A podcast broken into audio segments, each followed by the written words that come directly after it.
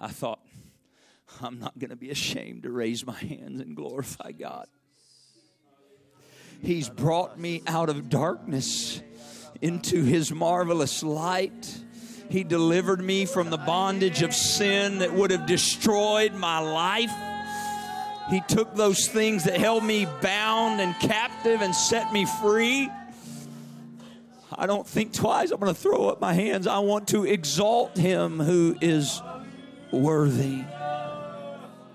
And so, if worship seems a little strange this morning to some, don't think it's strange. We're just praising the one who has done the work. Yes. We're praising the one who's accomplished something worthy of praise. We're exalting one who's done something worthy of being exalted. That's all. It's just a cry of our heart saying, We worship you, God, who has rescued us.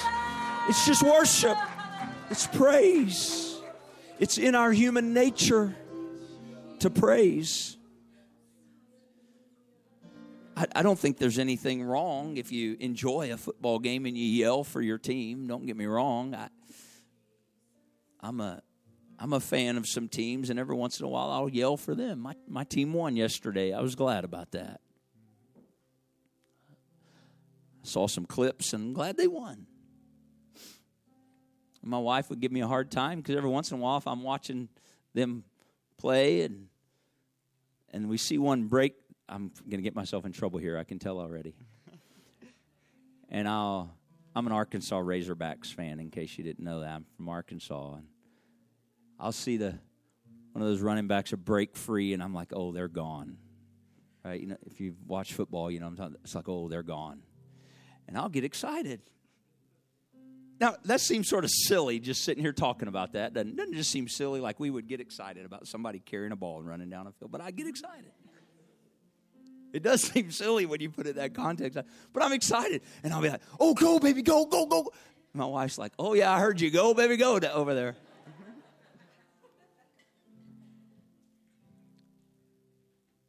you know, I the scripture says that the Lord inhabits the praises of his people. And so when we begin to worship him and lift our voice to him and lift our hearts to him, the Spirit of God begins to fill the atmosphere in a manner that's different than. Now, I understand God's omnipresent, so He's everywhere at all times. But just because He's present doesn't mean that His presence is manifested to where we feel it or recognize it. But when we begin to praise and worship, what happens is the Spirit of God begins to manifest His presence. And so now we recognize God is in this place. The Spirit of God is moving and working.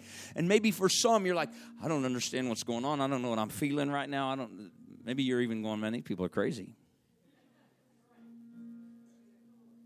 And you may be right. Probably am. You know, in sports, they call them fans, right? You know, that's short for fanatic. Did you know that? Sports fanatics.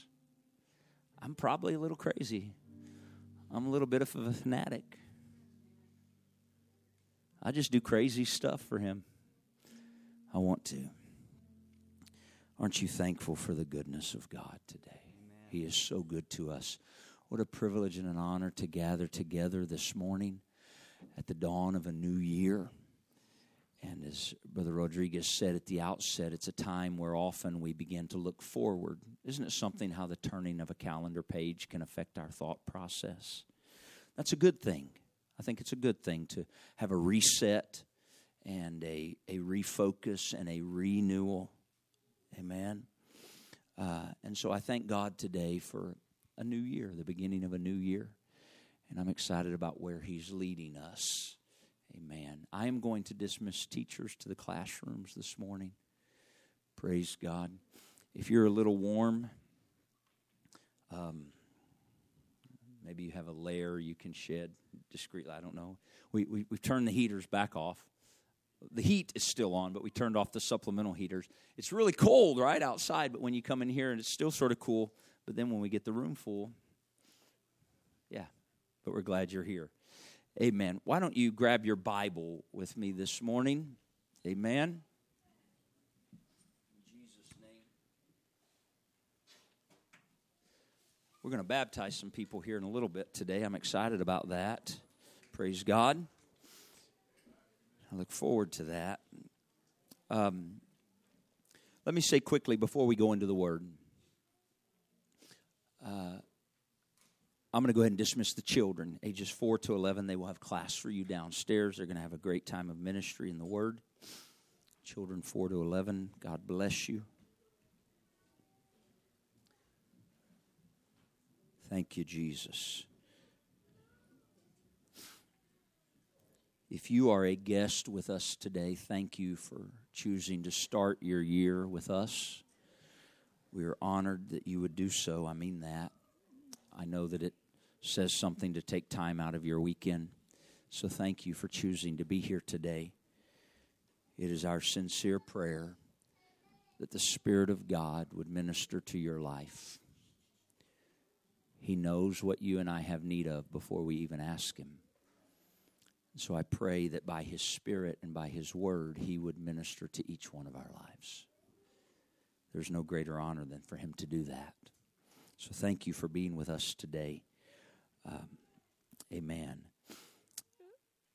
We will, here at the start of the year, just a reminder, we've been talking about this the last couple of weeks. We will, tomorrow, we will begin our 28 days of focused prayer and fasting to start the new year and seeking the face of the Lord by His grace, humbling ourselves before Him and seeking to consecrate and dedicate afresh and anew this year. We'll start with the first five days of fasting. We have a sign up sheet on the bulletin board out there. We will also send out a link after service. If you've already signed your name on a slot on that calendar on the bulletin board. We will get it from that calendar into the online sign up page. Uh, what the goal is is that for the next 28 days from tomorrow through the end of the month as a body of believers we would have an unbroken chain of fasting and waiting on the lord and so we are asking if you sign up for a day that you understand you're agreeing that you would fast from midnight that day until midnight the next, so that the chain of fasting by the body remains unbroken for the next 28 days. I know many are choosing to start uh, here at the beginning, as we often have, with a full week of fasting just to start, or the first three days. We don't try to micromanage that. We're not here to look over your shoulder. That's not the plan. But simply an individual consecration and a unified collective agreement that we'll set aside time to pray and fast and wait on the Lord.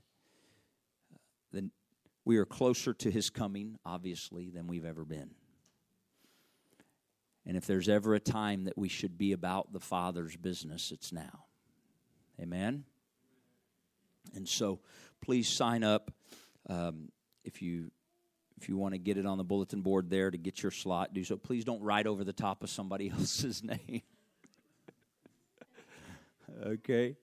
Um, and uh, I'm excited by that. During this time, during these next 28 days from the 3rd through the 31st, the sanctuary here will be open every day from 5:30 to 7:30 a.m. and p.m.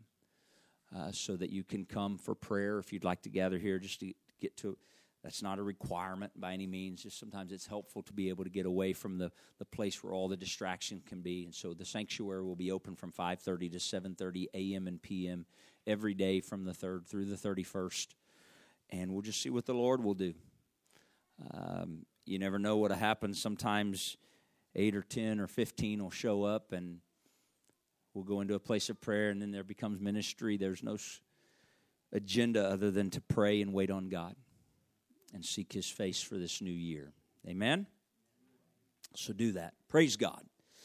Uh, let's, let's go into the word this morning. The Lord began talking to me uh, in a familiar place, and I think we're going to read about some familiar things. And sometimes you can feel pressure to have a great New Year's message. I don't feel any pressure that way this morning. You know, the Lord doesn't know time It's a new year to us. It's just all the same. He's from everlasting to everlasting. I was talking to that someone about that this morning. But I want to read to you some places in Scripture. Matthew chapter number 13. Matthew chapter 13, starting with verse number 3. This will be very familiar to many of us. So I pray that the Lord would give us ears to hear. Amen. Matthew 13 and verse number 3. And he spake many things. He is the Lord Jesus Christ. He spake many things unto them in parables or stories, saying, and he begins to share a parable Behold, everybody say, Behold. That means pay attention. Behold, a sower went forth to sow. And when he sowed, some seed fell by the wayside, and the fowls came and devoured them up. Some fell upon stony places where they had not much earth, and forthwith they sprung up because they had no deepness of earth. And when the sun was up, they were scorched, and because they had no root, they withered away. And some fell among thorns, and the thorns sprung up and choked them. But other fell into good ground and brought forth fruit, some an hundredfold, some sixtyfold, some thirtyfold. Verse 9 Jesus said all of that, and then he makes this statement Who hath ears to hear, let him hear. Now, how many of you have read the book of Revelation before? Several of us. You may recall that in the book of Revelation, chapters 2 and chapters 3, that the Lord Jesus is speaking to the seven churches. And at the end of his message to each of those seven churches, we find the same statement.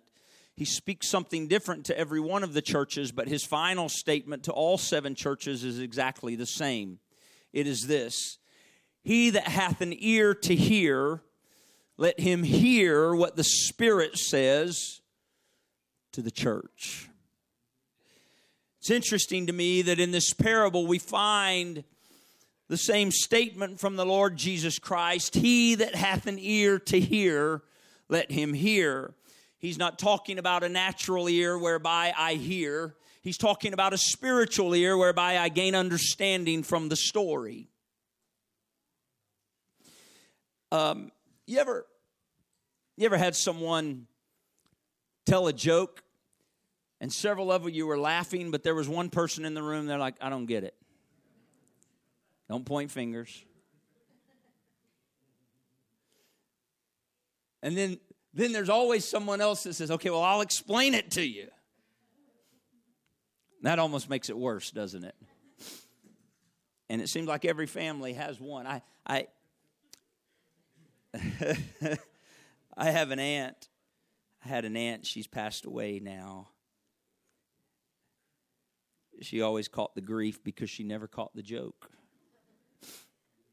I'll never forget the family gathering one time. Somebody had shared a funny story, and she would always laugh, but she was always laughing anyway. She was full of laughter and joy and smile. And so, so you never know if she was just laughing because everybody else was or she caught the joke. But anyway, I'll never forget one day we were all sitting together, and all of a sudden, my aunt just busts out laughing. We're like, what in the world? And she referenced back to that story from a day or two before. It had finally registered with her. We all got a good laugh all over again. What happened? I, now, that's a light-hearted way of expressing this, and obviously, what Jesus is talking about is far, far, far deeper and more impactful than any light-hearted joke along the journey. But the point of it is this sometimes we can hear something, but we don't understand it. And we can receive things into our intellect, but they don't resonate with our spirit. And Jesus was saying here when he told this parable or this story, he said, Who has ears to hear, let him hear. He wasn't talking about the natural ear, he wasn't talking about hearing in the natural. He was talking about having discernment to recognize what is this story? What is he really trying to say here? What is Jesus wanting us to lay hold of from this story? And he goes on and he begins to talk to his disciples. Verse 10 the disciples came and said, Why do you speak in parables? Why don't you just tell them what you mean? He says, Why do you speak in parables? And he said to them, Because it's given to you to know the mysteries of the kingdom of heaven, but to them it is not given. Now, we could read that and say, Oh, he's withholding stuff from people. No, no, no, no, no. That's not what he's doing.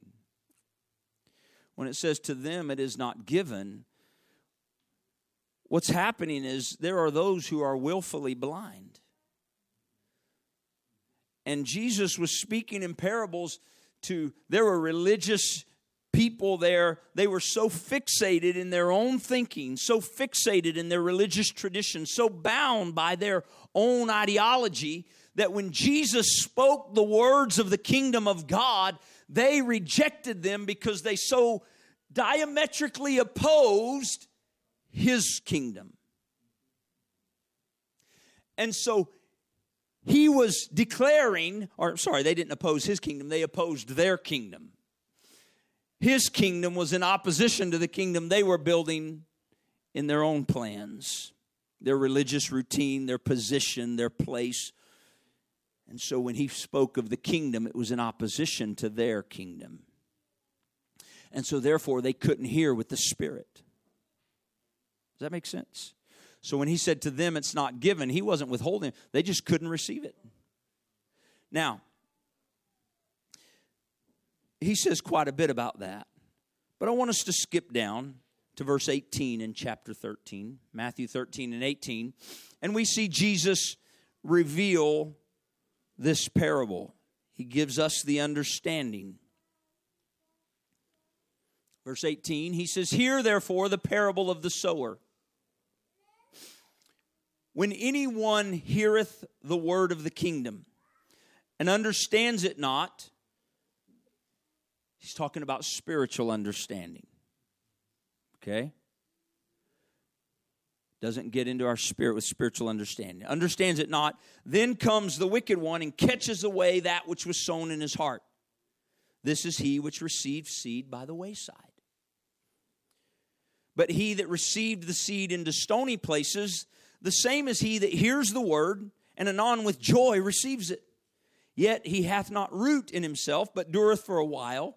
For when tribulation or persecution arises because of the word, that's the seed, by and by he's offended. He also that receives seed among the thorns is he that hears the word, and the care of this world and the deceitfulness of riches choke the word, and he becomes unfruitful.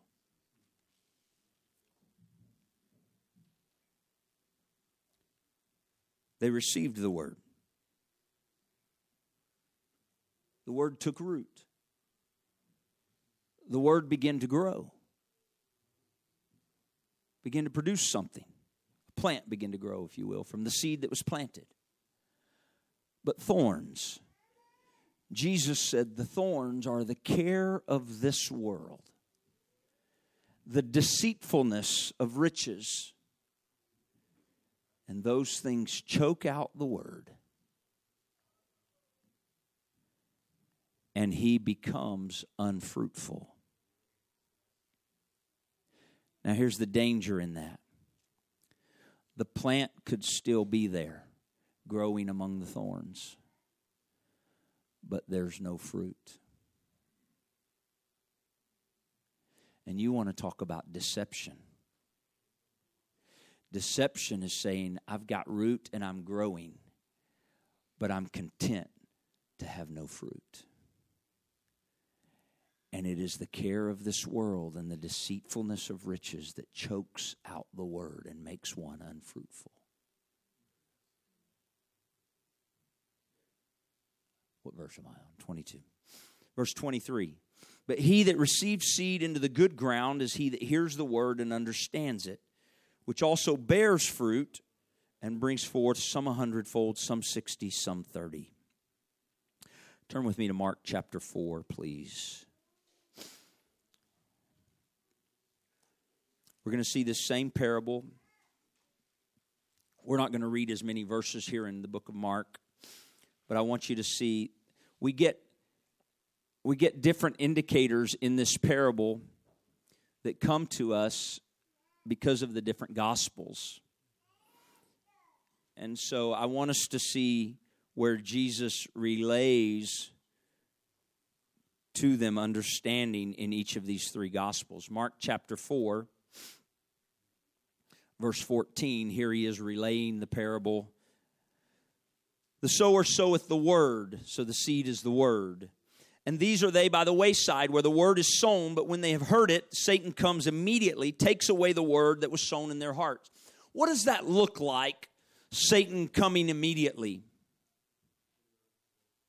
Does Satan like show up at your house and here he is and say, Hello, I'm here today and I'd like to take the seed that you just got. Would you please relinquish that? Let me take that from you. Thank you very much. Have a great day. Doesn't work that way. doesn't work that way. What the adversary does is he says, you know, when you heard the word, it registered.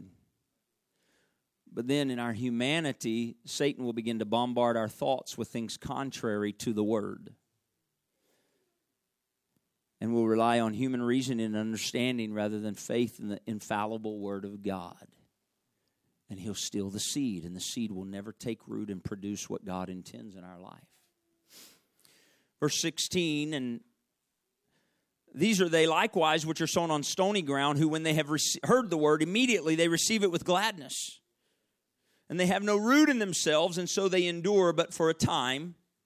But afterward when affliction or persecution arises for the word's sake immediately they are offended what's happening there man i heard the word that did something in my spirit didn't just get in my intellect, it got in my spirit. It, man, something was stirred in my heart and in my life, and I received it. And I had this season of joy, but the word comes with consequences. Why? Because the word of God is contrary to this world system. And so then persecution may come because I'm holding to the word, tribulation may come because I'm holding to the word. And my human nature says, you know what? I don't know if this is all worth it. I liked it better when I didn't have, as though it was really better. That's deception. That's stony ground, no root. No root. Let the word grow, let it have its process. Some things take time. Amen? Some things take time and the seed of the Word of God, when it's planted in our heart, yes, it can bring that joy in a moment when the spiritual understanding comes and God quickens and we get a word from the Lord that we can lay hold on and we're excited about that. But then life happens and the journey continues and and trials can come and tests can come and and it will bombard. It's like, hold on, I don't know if I want I don't know if I can believe that anymore. Persecution. And so we become offended. What do we get offended at? We could get offended at the word. I don't know about you. I can tell you from my personal experience, not proudly, I've become offended at God. But Lord, you said, did he fail? I was just having to having to let the word have its work. It was trying to take root in my spirit. Now I can tell you what happens stony ground, no root, hardness of heart, hardness, rigidity in my thinking, holding to my way. That's pride. And the Word of God can't penetrate to get any root in my life to produce what He's wanting to produce in me. So it's easier to be offended at God because He didn't produce a result as quick as I'd like Him to. Verse 18 And these are they which are sown among thorns, such as hear the word, and the cares of this world, and the deceitfulness of riches, and the lusts of other things entering in. What happens? It chokes the word and it becomes unfruitful. I want you to notice the words that Mark used here the cares of this world, deceitfulness of riches, but he added one thing that we didn't see in Matthew's gospel the lusts of other things. What happens? I start desiring other things. He's still talking about the things of this world, the deceitfulness of riches of this world, the lusts of other things of this world. And notice he says, entering in. Where are they entering into? Not a trick question the heart, the soil, right? We're talking about the soil, which is the heart. These things enter into the heart. And so, what's happening? This, this probably isn't the best word, but it's the only word that comes to mind. The Word of God is in the heart, trying to accomplish what God intends it to do, because His Word will not return void, the Bible says. So, He's sending His Word into my heart to accomplish His will. And so, but yet there's these other things that are entering into my heart, the soil of my life. I've got cares of this world that start entering in, and I've got the deceitfulness. Notice I, both of them use the word deceitfulness. They didn't say the desire for riches, they said the deceitfulness of riches and the lust of other things. It enters into my heart. And here's what happens there's this competition in the soil of my heart for place. And these other things that are spoken here, they begin to grow. And on the surface, when they first enter in, if I'm not careful, I can justify them in my life. Well, I've got to care for this. Well, I need this to survive. Well, this would make my life better. This is for the betterment of my family. And I'm not arguing with some of those things. But when those things begin to work contrary to the word and the will of God, they may look good on the surface. But once they begin to grow, what happens, we realize from the word of God, is they're actually thorns. Oh, in the moment it may get us. And what's the adversary? If I could just get some stuff in there, just look, just think about how it would be if you could give more. You know, work 30 hours of overtime. It doesn't matter if you miss service on Sunday. You won't get the ministry. You can catch it later online. And you miss the fellowship of the body of Christ. You miss the time together. You miss, you know, sacrifice your place of prayer in the morning. You got to go to work earlier because I, you, you can fill in the blank with your example. I'm not trying to focus on one thing, but there's this cares of this world, the deceit, and what's happening on the surface. Initially, it's justified, but it's also a seed, and it's entered into the heart, and we don't realize it sometimes till it's too late. It begins to grow, and it's a thorn and it begins to choke out the working of the word. And the deception of it all is that here's the seed of the word growing, and here's the thorns of life growing, and we see them growing intertwined. And I'm justified for a while because I still see growth.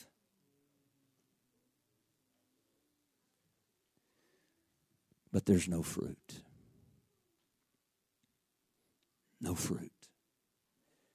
And hear me the adversary doesn't mind if you've got word planted in your heart and a plant is growing as long as there's no fruit.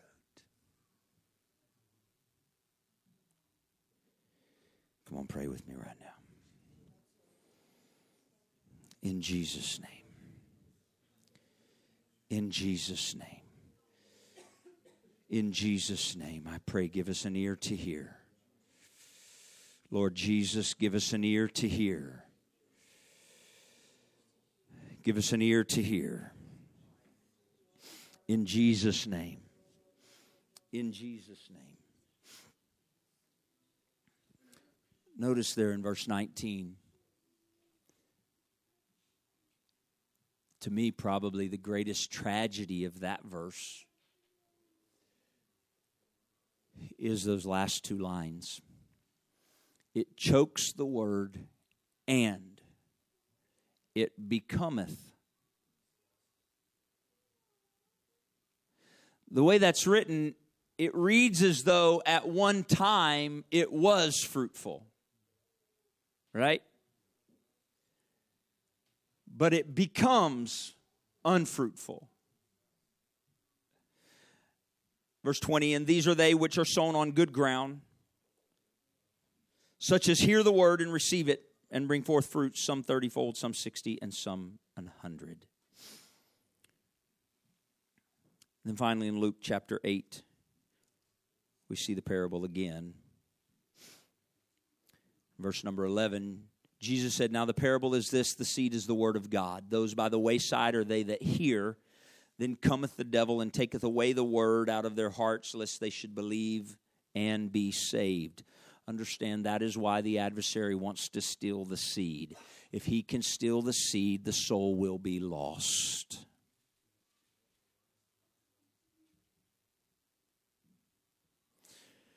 Verse 13 They on the rock are they which, when they hear, they receive the word with joy, and these have no root, which for a while believe, for a while believe.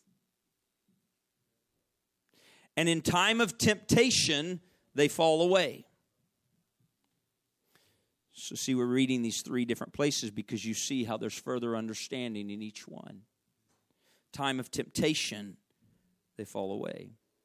Verse 14 That which fell among thorns are they which, when they have heard, go forth and are choked with cares and riches and pleasures of this life, and they bring no fruit to perfection. That's interesting to me here in Luke's gospel that Luke gives us we it's almost like it's progressive because Mark said they become unfruitful. It's as though there was fruit and then they can no longer produce fruit. Luke, in his writing, he says they bring no fruit to perfection or to completion. So it would lead me to believe that it's possible that a life that's growing that also has thorns growing around it, that there could be fruit of some type, just not fruit that's to perfection. It's not fully grown. I remember when I was, I must have been nine or 10 years old. We lived in Fayetteville, North Carolina. And we had a tree out in the front corner of our yard. It was a persimmon tree. Anybody ever seen a persimmon tree? A few of us. I don't think they're very common here. It was a persimmon tree. I didn't know anything about persimmons. I don't think I'd ever heard the word persimmon until we moved into that house and I was told that that's what that tree was. But has anybody ever tasted a persimmon? Delicious. Yeah, that's not what I think. And I'll explain to you why. So, my dad, recognizing that I had no clue what a persimmon was and not ever hearing about a persimmon, and him telling me that, oh, they're really good. Really? Yeah, yeah. My dad sent me to that tree and had me pick one of those persimmon fruits. Wash it, eat it. I'm telling you, I picked that persimmon tr- fruit. I took a big bite out of it, Joe. I was all excited. I took a bite out of that thing, and I'm telling you, my mouth felt like it turned inside out. I felt like I, it like drew up. Like, oh, I couldn't make it stop. It was so sour. And well, here's what the problem was it wasn't ripe yet, it wasn't fruit to perfection. You with me? Now, my dad knew that. Sound like something I'd do to my kids now. You know, that's a rite of passage for children.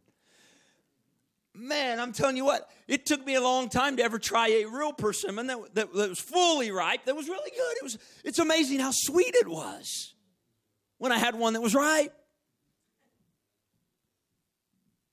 What was the difference? One was fruit unto perfection when it's really sweet. And the first thing Sister Priscilla said, I don't know if you heard her up here, she goes, Oh, they're so delicious. And I'm like, Huh, your experience was different than my experience. What happened? She had fruit unto perfection the first time she had a persimmon, I'm guessing. See, fruit that's not to perfection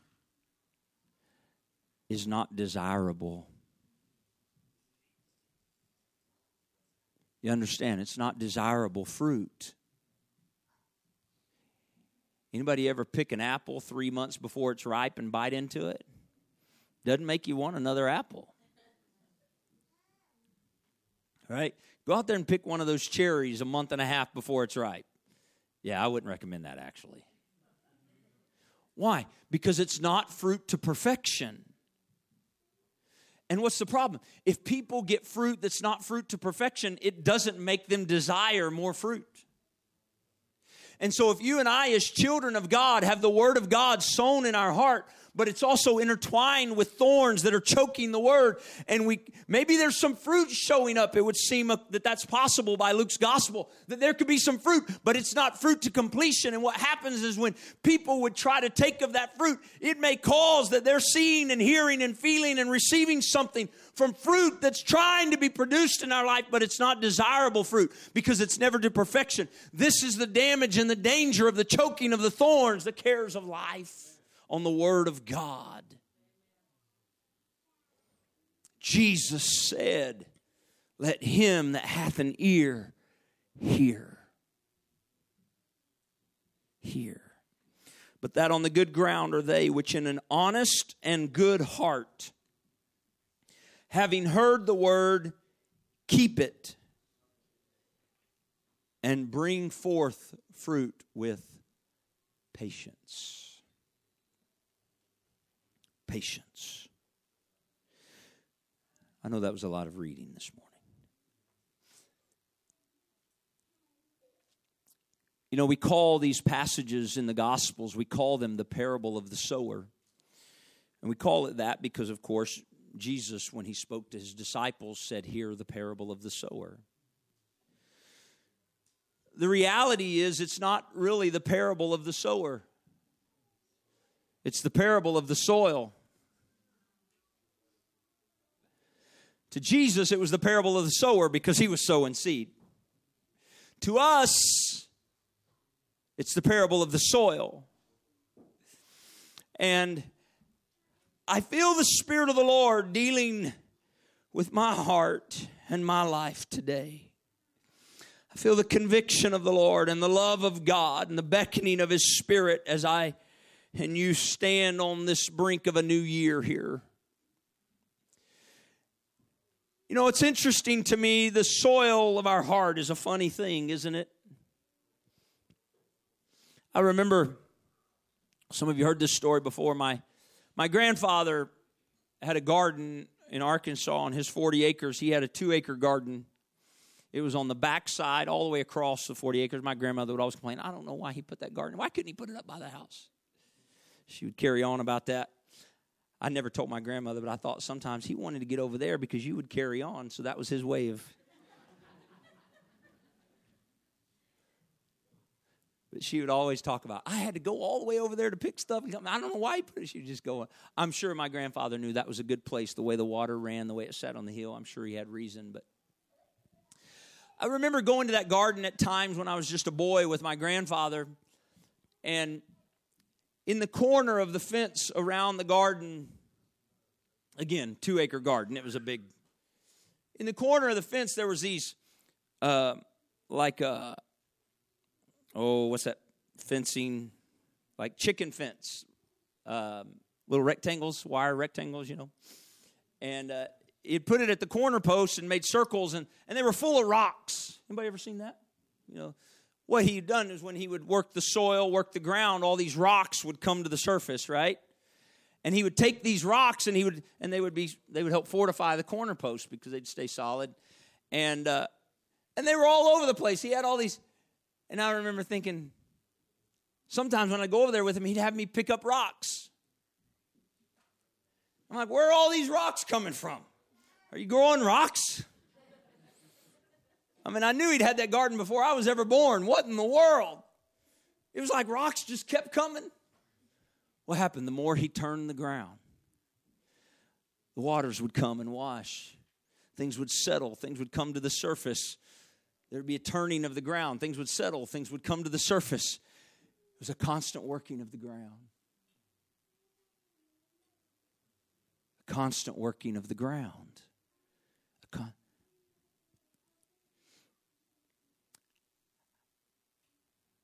There's no garden there today. Sort of sad to me in some ways. There used to be a row of apple trees on one side of the garden.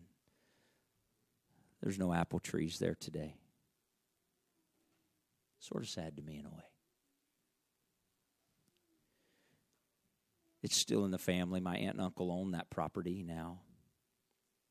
They take care of it, it's not all grown over. But now they just cut hay off of it every year. That's okay, they feed cows. But I've watched back in one part of that farm, my grandfather had it all. He had roads cleared out back through there. He had paths through there. He had the, the creek that runs through. He had it cleaned on both sides. It was, man, I, I never realized how much work it was until I spent a couple summers down there. I'm like, my goodness. You don't just do that stuff once. Anybody know what I'm talking about? You don't just do that one. Brother Jacinto knows we, we helped him weed his garden a few times last year, different ones, right? Why do I share that story?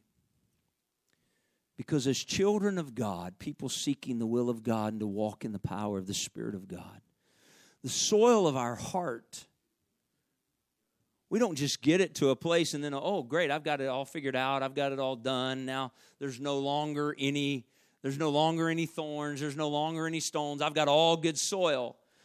By the grace of God, He may help us get to that place by the working of His Word and Spirit in our lives.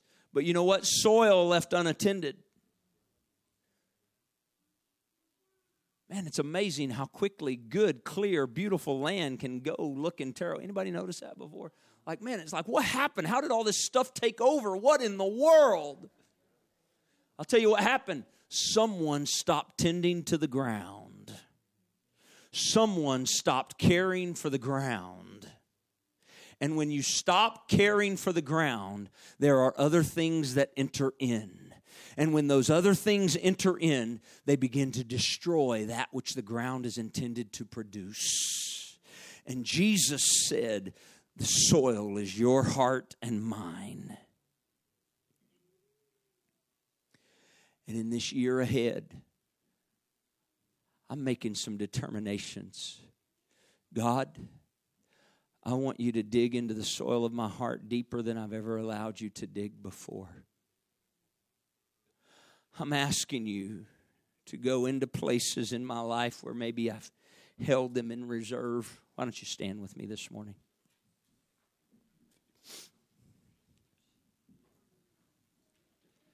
I'm asking you, Lord,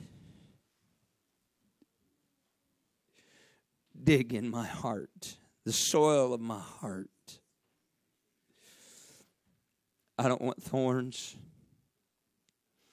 I don't want the deceitfulness of riches. I don't want the cares of this world. I don't want the lust of other things to enter in.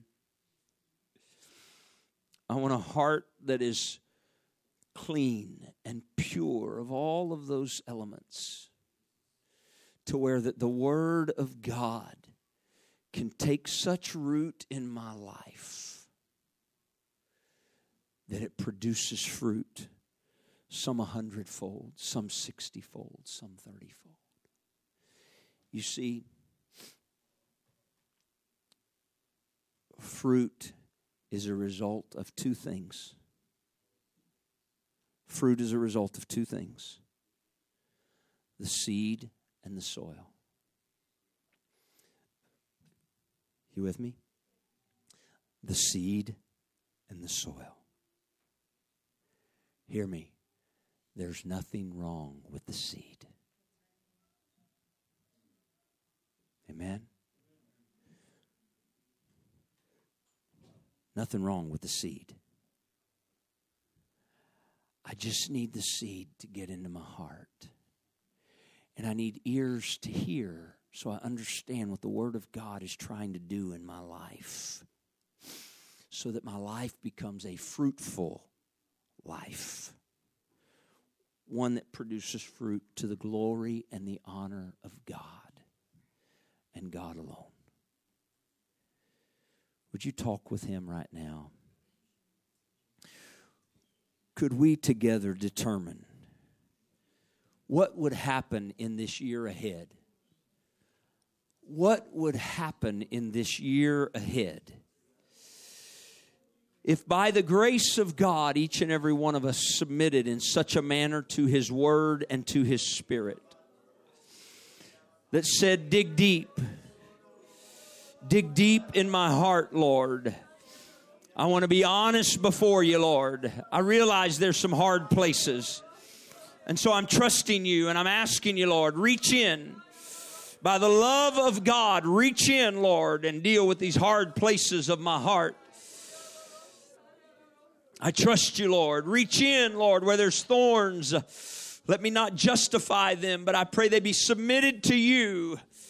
They be submitted to you, Lord. I'm opening this altar to you today if you'd like to talk to the Lord there. Let your word take root and produce fruit, Lord. Let my soil, God, be ever right before you, that there be a production of fruit that accomplishes your will and your purpose, God. In the name of Jesus, I pray. In the name of Jesus, I pray. Fruit that is produced by the Word of God having its work in my life. Fruit that is produced by the Word of God taking root in my heart. Fruit that is produced by understanding given of the Holy Ghost in my life. In the name of Jesus, I pray. In the name of Jesus, I pray deliverance from the cares of this life. Deliverance, Father, from the lusts of other things that would enter in. Deliverance from the deceitfulness of riches.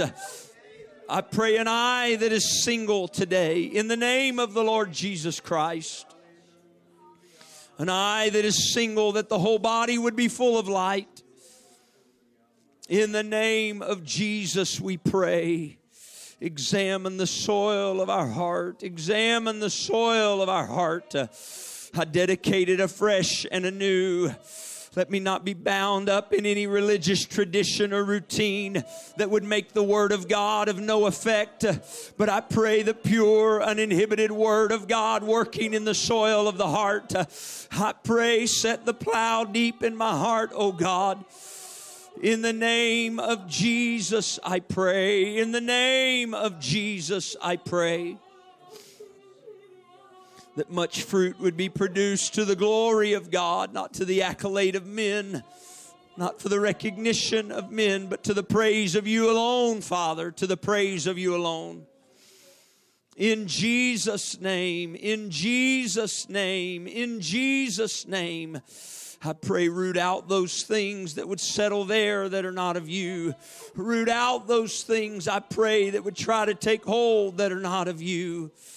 In Jesus' name, I pray. Let me not become complacent in the care of the soil, but oh, an awakening of the Spirit afresh, hearing with ears